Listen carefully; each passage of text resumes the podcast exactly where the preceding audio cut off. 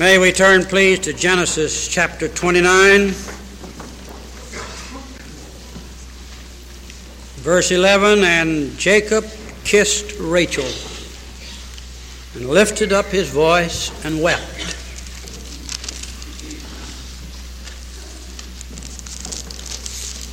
And then,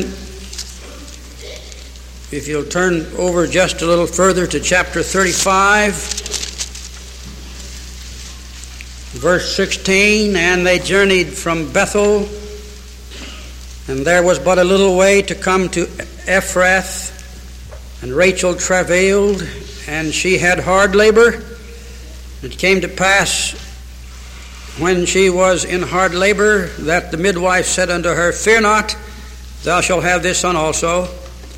And it came to pass, as her soul was departing, for she died, that she called his name Ben-Oni, but his father called his name Benjamin. And Rachel died, and was buried in the way to Ephrath, which is Bethlehem, and Jacob set a pillar upon her grave. That is the pillar of Rachel's grave unto this day.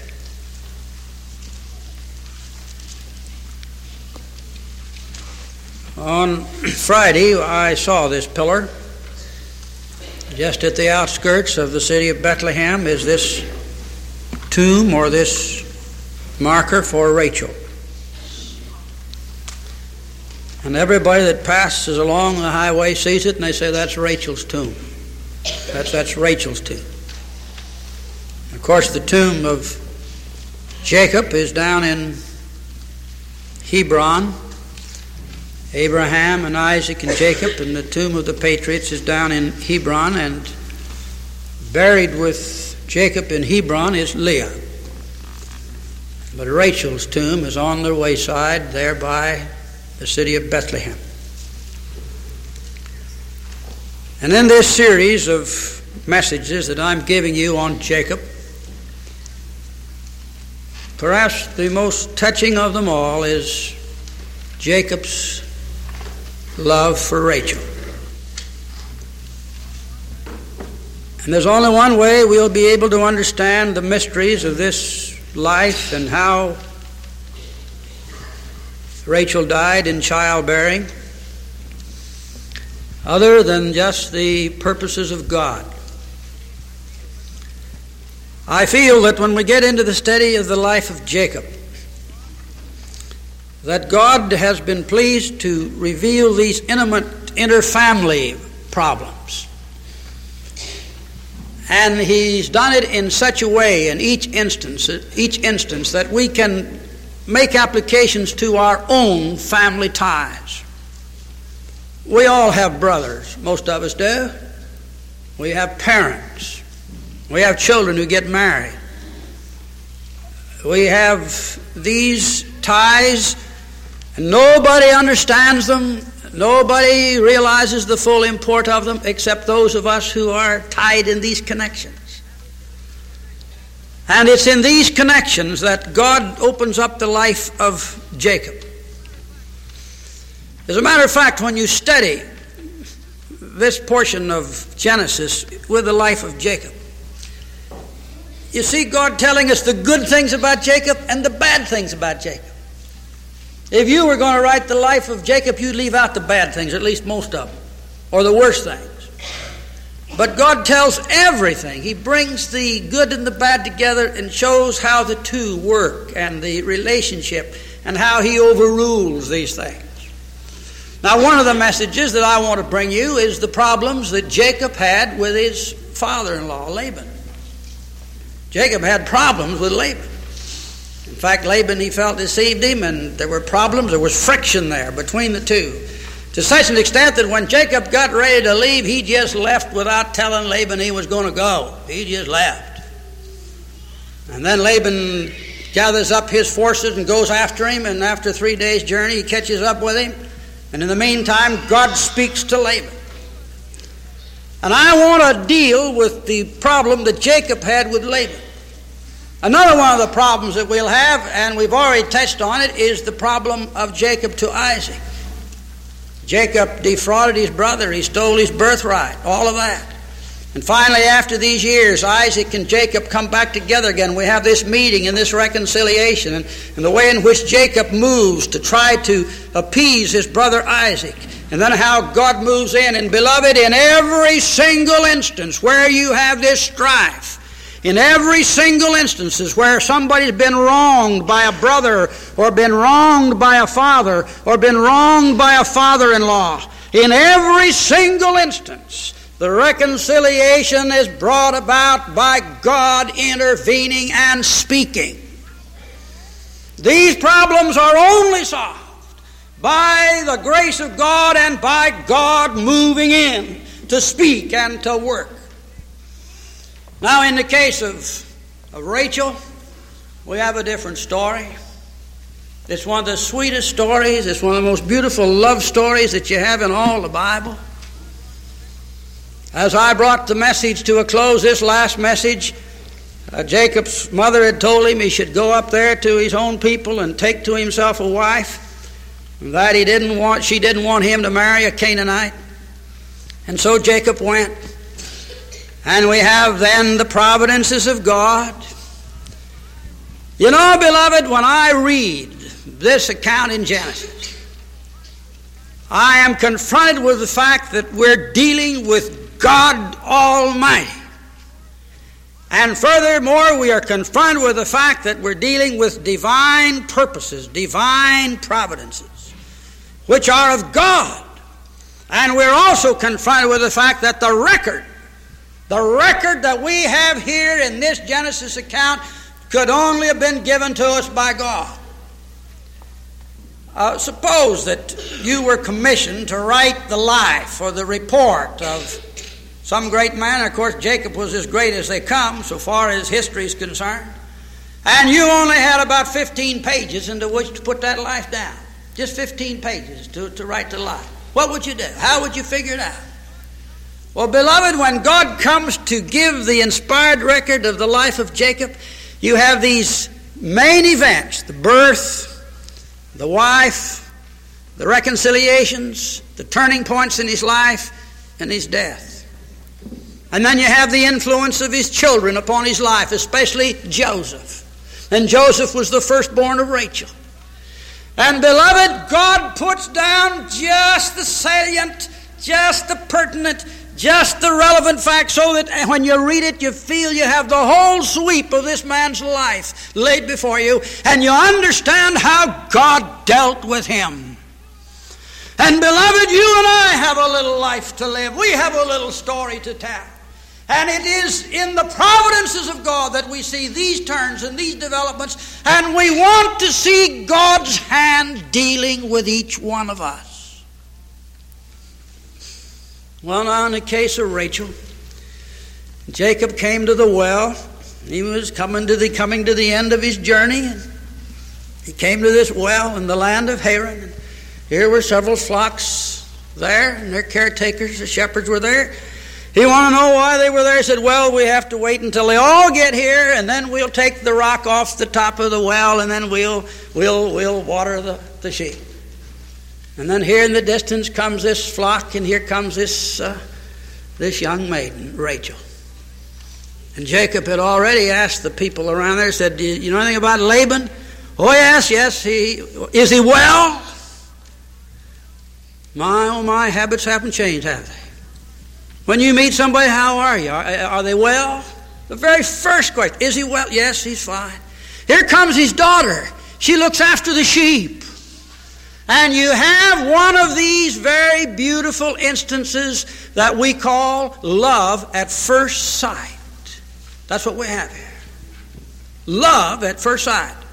Every once in a while you'll see some fellow and he says, I fell in love with my wife the first time I saw her. Sometimes it takes men 2 or 3 months to make up their mind. But there are many a man who sees a girl for the first time and he says, that's the girl for me. And Jacob saw Rachel as she came, and she was beautiful. She was beautiful and fair to look upon. And here she was tending her father's sheep. And when Jacob saw her, he moved over to her, he kissed her, and he wept. He wept. The depths of his soul was so touched that he saw this beautiful girl and he says, this is the girl that my mother was praying about. This is the reason she sent me up here. This is why I've come. And here in God's providence, when I first get to the well, here she is. And you know what this man Jacob does? He says, let me roll away that stone for you. You know, beloved, when a young fella gets in love with a girl, he'll move most anything. He'll just move most anything. And he moved that rock and rolled it away, and then the flocks were watered, and then the conversation continued, and he went then into the house of Laban, and Laban received him and said, yes, we recognize you, you're bone of my bone, and come into the house. And so after he stayed a month, now I would say that month is long enough for any relatives to come and stay, or you'll wear your welcome out. But after he had stayed a month, Laban turned to him and said, now you've been here, young man, now what shall we do? And he said, well, he says, I'm in love with Rachel and I want Rachel. And he says, I'll work 7 years for Rachel. And he says, that's all right, we'll agree. Beloved, families have to have agreements among themselves.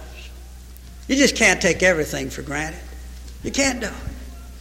And so Jacob agreed that he'd work for 7 years for Rachel. And we're told that those 7 years were as nothing to him. Time meant nothing.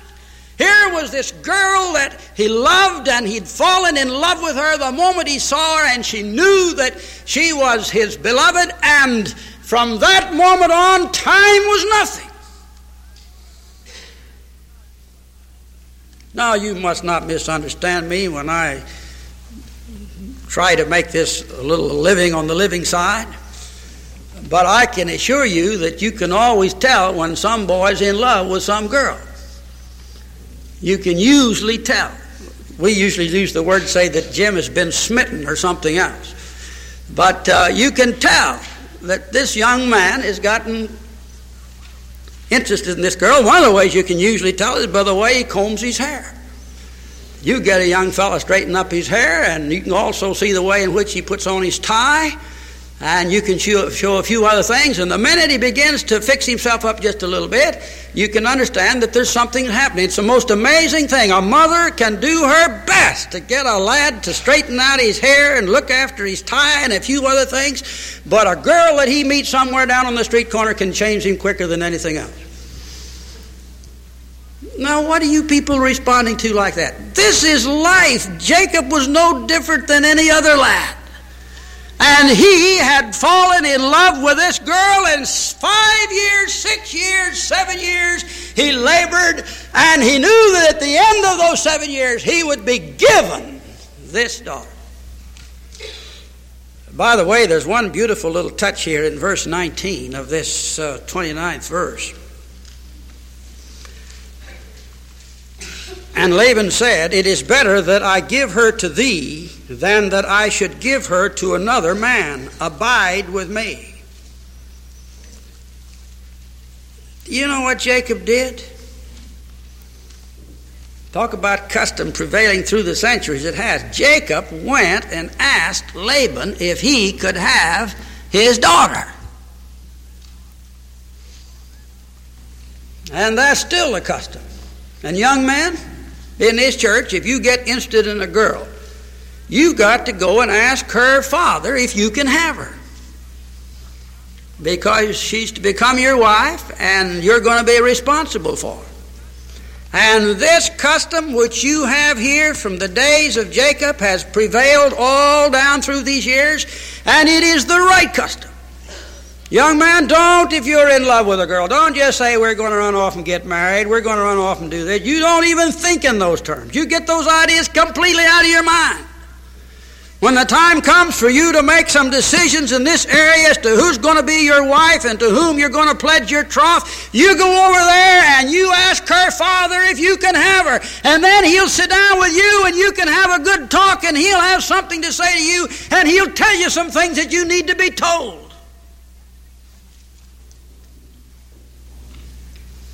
And so Jacob asked Laban if he could have Rachel. Now, there's one thing about this story that has always been a mystery to me. and I assume that it'll be a mystery as long as I live. But after he'd worked 7 years to get her, Laban slipped in another girl as a substitute for her. I just don't understand. You would think that after he'd worked 7 years together, he'd make pretty sure that he had her and that he was going to have her according to the agreement. But as you read the story here, he received her, he went in unto her, and the next morning he found out that it was Leah instead of Rachel. Now that's what I can't understand about the story. That's the most mystifying part of the story. But you must remember that they had the veils. And you women today, when you come to get married, you have a veil, but you can see through it. And furthermore, it's customary usually that when you have the veil now, that they lift it here at the altar and put it back so the man can have no doubt about whom he's going to kiss.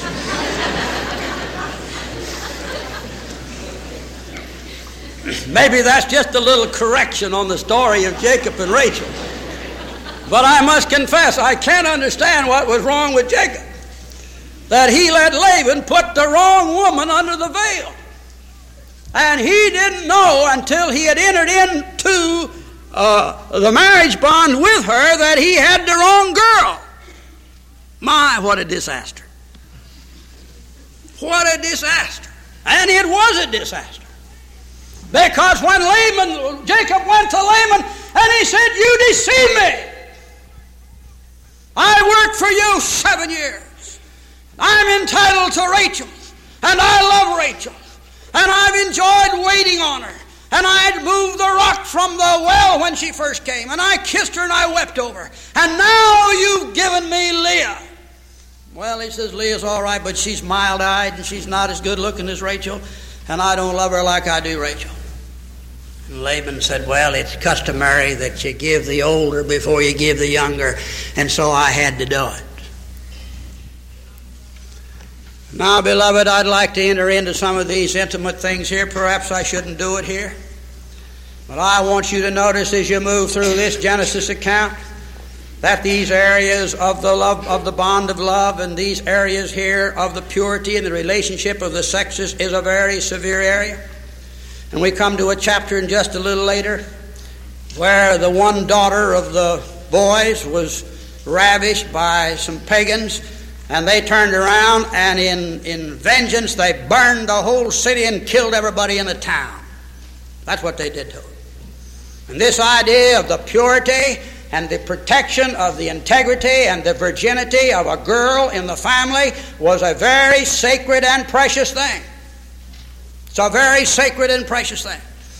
By the way, one of the things that interested me in Jerusalem on Friday was that when we visited one of these holy places, the Israeli government has come in now and put these signs up with restrictions for the visits of the holy places, that you're to be reverent and all these descriptions. And you know, one of the signs, one of the points, that any woman could not go and visit a holy place if she had on a miniskirt.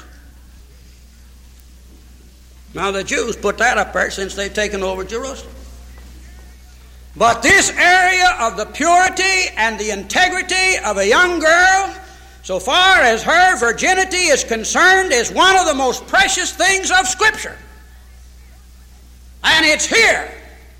And once Jacob had gone in to Leah, there was nothing more he could do about it. He accepted it. He turned to his father-in-law and says, "Well, what is the terms now?" He says, "Well, work 7 more years. And he says, "You can have Rachel."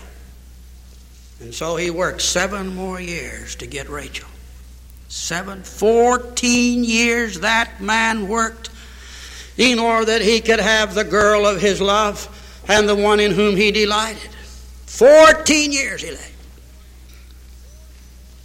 And then, beloved, we have this providences of God. Here was Leah, and the God blessed her, and he opened her womb. And she had 1 son and 2 sons and 3 sons and 4 sons, one right after another. And she named her sons in relationship to the problem she had with Laban.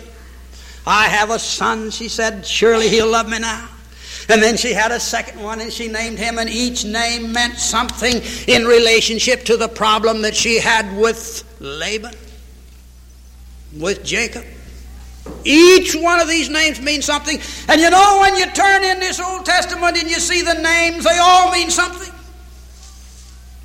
They all mean something. And the naming of a child, the naming of a little girl or a little boy is exceedingly important in any family. What shall that name be? Shall it be named after a father, a grandfather? Shall it be a biblical name? Shall it be some other name? But these are the significant things as it relates to these 12 tribes, and I'll get into that in one of the messages, the naming of the 12 tribes. But God opened the womb of Leah, and she became fruitful, and Rachel was barren. And the only one time in this whole record where there's any evidence that Jacob said anything in a harsh way to Rachel, it's in this regard. And will you turn to chapter 29 or chapter 30? Verse 2, and Jacob's anger was kindled against Rachel. And he said, am I in God's stead? Who hath withheld from thee the fruit of the womb? When Rachel saw that she bare Jacob no children, Rachel envied her sister, that was Leah, and said unto Jacob, give me children, else I die. And Jacob turned to her, and in his anger he said, am I a God to thee? Children are from God. Children are the gift of God. Children are the blessings of God. And in anger he turned to her, and he says, I love you, but this is in God's hands. My, how that young girl's Rachel heart must have cut and bled.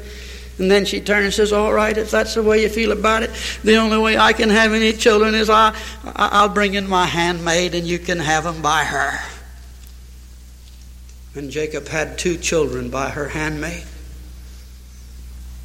And then we have the story how that God moved and God blessed. And remember in verse 22, and God remembered Rachel, and God hearkened to her and opened her womb, and she conceived and bare a son, and said, God hath taken away my reproach. And she called his name Joseph, and said, the Lord shall add to me another son. Joseph, God's going to give me another son in addition to Joseph. And it came to pass, when Rachel had borne Joseph, that Jacob said unto her, unto Laban, send me away, that I may go unto mine own place, and to my country. Give me my wives and my children, for whom I have served thee, and let me go, for thou knowest my service which I have done unto thee. And Laban said unto him, I pray thee, if I have found favor in thine eyes, tarry, for I have learned by experience that the Lord hath blessed me for thy name's sake. And he said, appoint me thy wages, and I will give it. Beloved,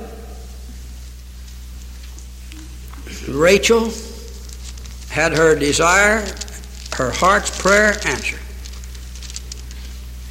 And after those years, she was able to bear, apparently about 6 years. It was 20 years when Jacob left. He worked 14 years to get her. And then the additional 6 years, he tells us that he worked for his sheep. And we'll get into that story a little later. But about 6 years. And then she gave birth to Joseph. And then we turn over, if you will, please, to this 35th chapter. And they journeyed from Bethel, and there was but a little way to come to Ephrath. And Rachel travailed, and she had hard labor. And it came to pass, when she was in hard labor, that the midwife said unto her, fear not, for thou shalt have this son also. It was a boy, and she says, this little one's alive, and everything's fine.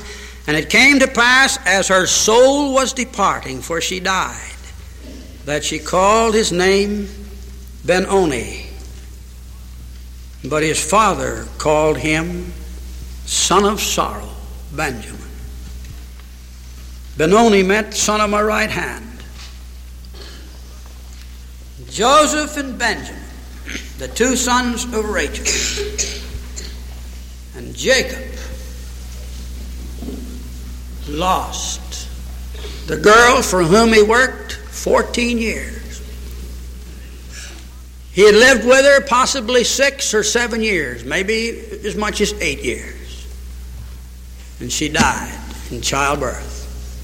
The beautiful girl. She was taken from him.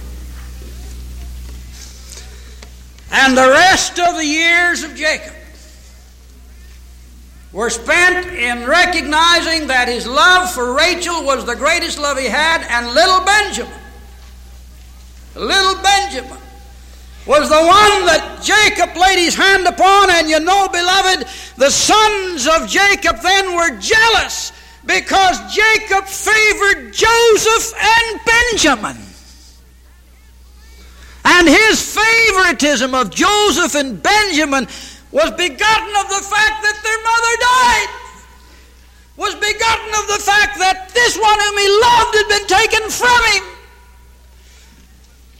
And it was the conspiracy of the brethren against Joseph.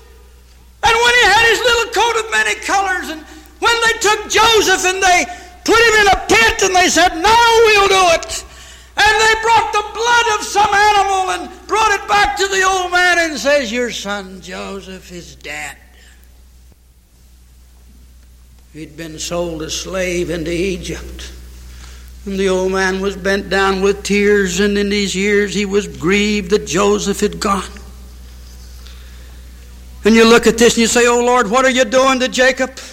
Oh Lord, what does this mean in the life of Jacob? Oh Lord, why did you deal with Rachel this way? Why didn't you let her live a little longer? Why did you take her away in her childbirth? She wanted children, she longed for children, and you gave her one, and when the second one came, she died in that birth." Oh, beloved, these are tremendous questions. And Jacob was plagued with them. Jacob was confronted with them. And isn't it interesting, when Joseph rose to be prime minister of Egypt, and he had all the power of Pharaoh at his command, and then he was the one who saved Jacob and his sons, and they came, the 10 of them, but little Benjamin was kept back. Benjamin was kept back with his father because he loved him. And then Joseph said, "Go get Benjamin, bring Benjamin here, I want to see Benjamin." And you know the grief of the old father that Benjamin was having to go. Jacob in his sorrow says, "Joseph is gone, and now you're going to take little Benjamin away from me." But he let him go, and then you have that dramatic scene in all Egypt when Joseph reveals himself to his brethren. And then here's little Benjamin, "I am thy brother." And it was Joseph, and then Jacob comes down again. And Joseph said, "You men meant this for evil. You meant what you did in selling me into slavery for evil, but God meant it for good. And don't think I'm going to take vengeance on you. I'm going to feed you. I'm going to take care of you. I'm going to provide for you." And he did it.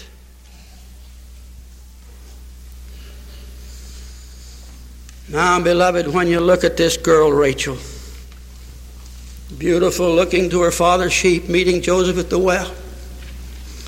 7 years they were going to get married. 7 years more they had to wait. Then when they did wait, they had these difficulties, and Leah had her children, Rachel didn't, and the burden was in her soul. And then she gave birth to Joseph, and then Rachel, and then her life was ended, and it was all gone, it was over. And you say, "Oh, how do you justify that? How do you explain that?" Beloved, the only way you can explain it is in the sovereign will of God in his dealings with every one of us. That's all. And there comes a time when every one of us, we're married, we have problems, we have trials, we have heartbreaks, we have disillusionments, we have death, we have accidents, we have these things entering into our lives. We have mothers, we have grandmothers, we have parents, we have troubles. Everybody seems to have it differently. And that's the way it was with Rachel. Everybody who belongs to the Lord has God dealing with him. And beloved, do you remember how Laban said to Jacob, "Jacob, Your very presence with me has brought me a blessing. Don't leave me. Still stay with me. Look at my flocks. Look at my herds. Look at my lambs. Look what God's done for me, Jacob, because you've been with me. Don't leave me. And yet in the midst of all these blessings, here was Rachel. Oh, beloved, I can't unravel the threads that are wrapped around your life, but God can. I can't turn to you and say that this was done for this reason or this was done for that reason, but God has some reason for it. And God used the love that Jacob had for Rachel, and God used the experiences through which he took Rachel to bring Jacob down to that place of submission to the Lord. And that's where he came. Tribulation worketh patience, and patience experience, and experience hope, because the love of God is shed abroad in our hearts.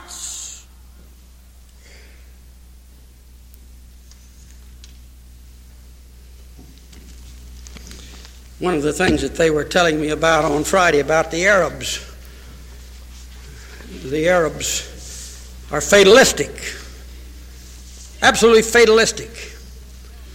There's no thought of a loving, gracious, kind God behind it all. There's a cold, harsh brutality about their fatalism, which isn't related to Christianity at all. But our understanding is that we have a loving Father, and He's able to take the mistakes that we make and overrule them. He's able to take the difficulties that arise as between Jacob and Laban, as between Jacob and Isaac. He's able to take these things and overrule them in our lives, that we may be brought closer to the Lord, that we might recognize His hand and His power, and that His Spirit working in us will take that old wicked nature of ours and sanctify it.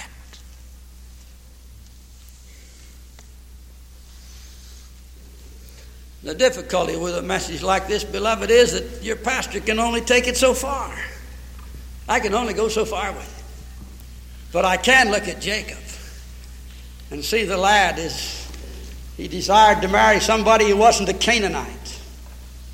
And then we saw Rachel enter his life. Who would have ever thought that when Rachel went out to the well that morning to water the sheep, who would have ever dreamed that when she went out, as she'd done it week after week, month after month, just to water the flock, that here would be a man standing there that she'd never seen before, and that he would fall in love with her and he would kiss her? Beloved, I tell you today, the providences of God in your life, in my life, are beyond our comprehension or our understanding. We can't possibly keep up with them. But these providences are there. And this is why, if you want to turn it around, the Lord says, be sure your sins will find you out. And you see, when Jacob defrauded his brother, in the providence of God, he had to work 14 years to get to one girl. Things were turned around against him. And be sure your sins will find you out. And this is why we have the great instruction in the Scripture to each one of us. Commit thy way unto the Lord. Oh, beloved, commit thy way unto the Lord. Trust also in Him. And there'll be a Rachel at the well. And He'll bring it to pass.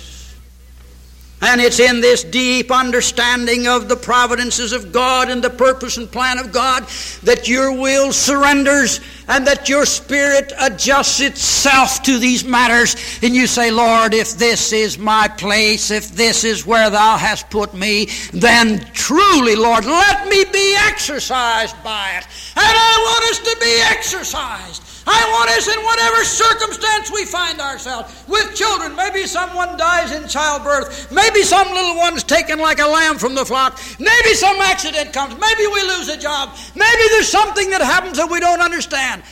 And maybe we'll even have a hearing on WXUR. Maybe. And in God's eternal purpose and providences, He uses this thing for His own and His everlasting glory. And that's the lesson of Rachel and of Jacob's relationship to her. Now let's go on from here. It's a beautiful story. But let's go on and see Laban. Let's look at Laban. We'll do that on Friday night when we have our preparatory service. And I want you to see how Laban chases after old Jacob. And on his way, the Lord meets him and says, now listen, I won't tell you the attitude you should have toward Jacob when you meet him. And when God spoke to Laban, his whole attitude toward Jacob changed. And God needs to speak to us that our attitudes may change in places where they need to be changed for His glory. Let us pray. Our Father, we thank Thee for this blessed message. Oh, how we praise Thee that it's so beautifully laid before us. And there's Rachel's tomb on the highway today, and millions have seen it through the centuries. But Thou didst take her away, and Thou didst use the sorrow of it in the life of Jacob for Thy glory. For Christ's sake, amen. Hymn number 74.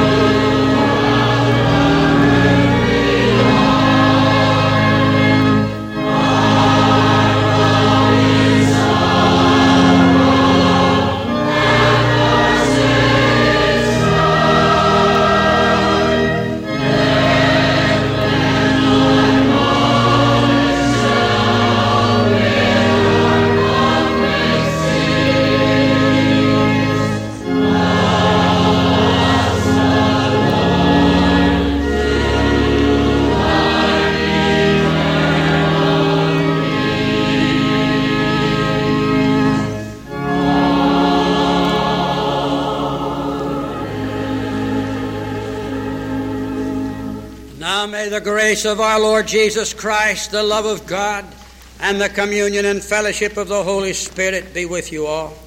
Amen.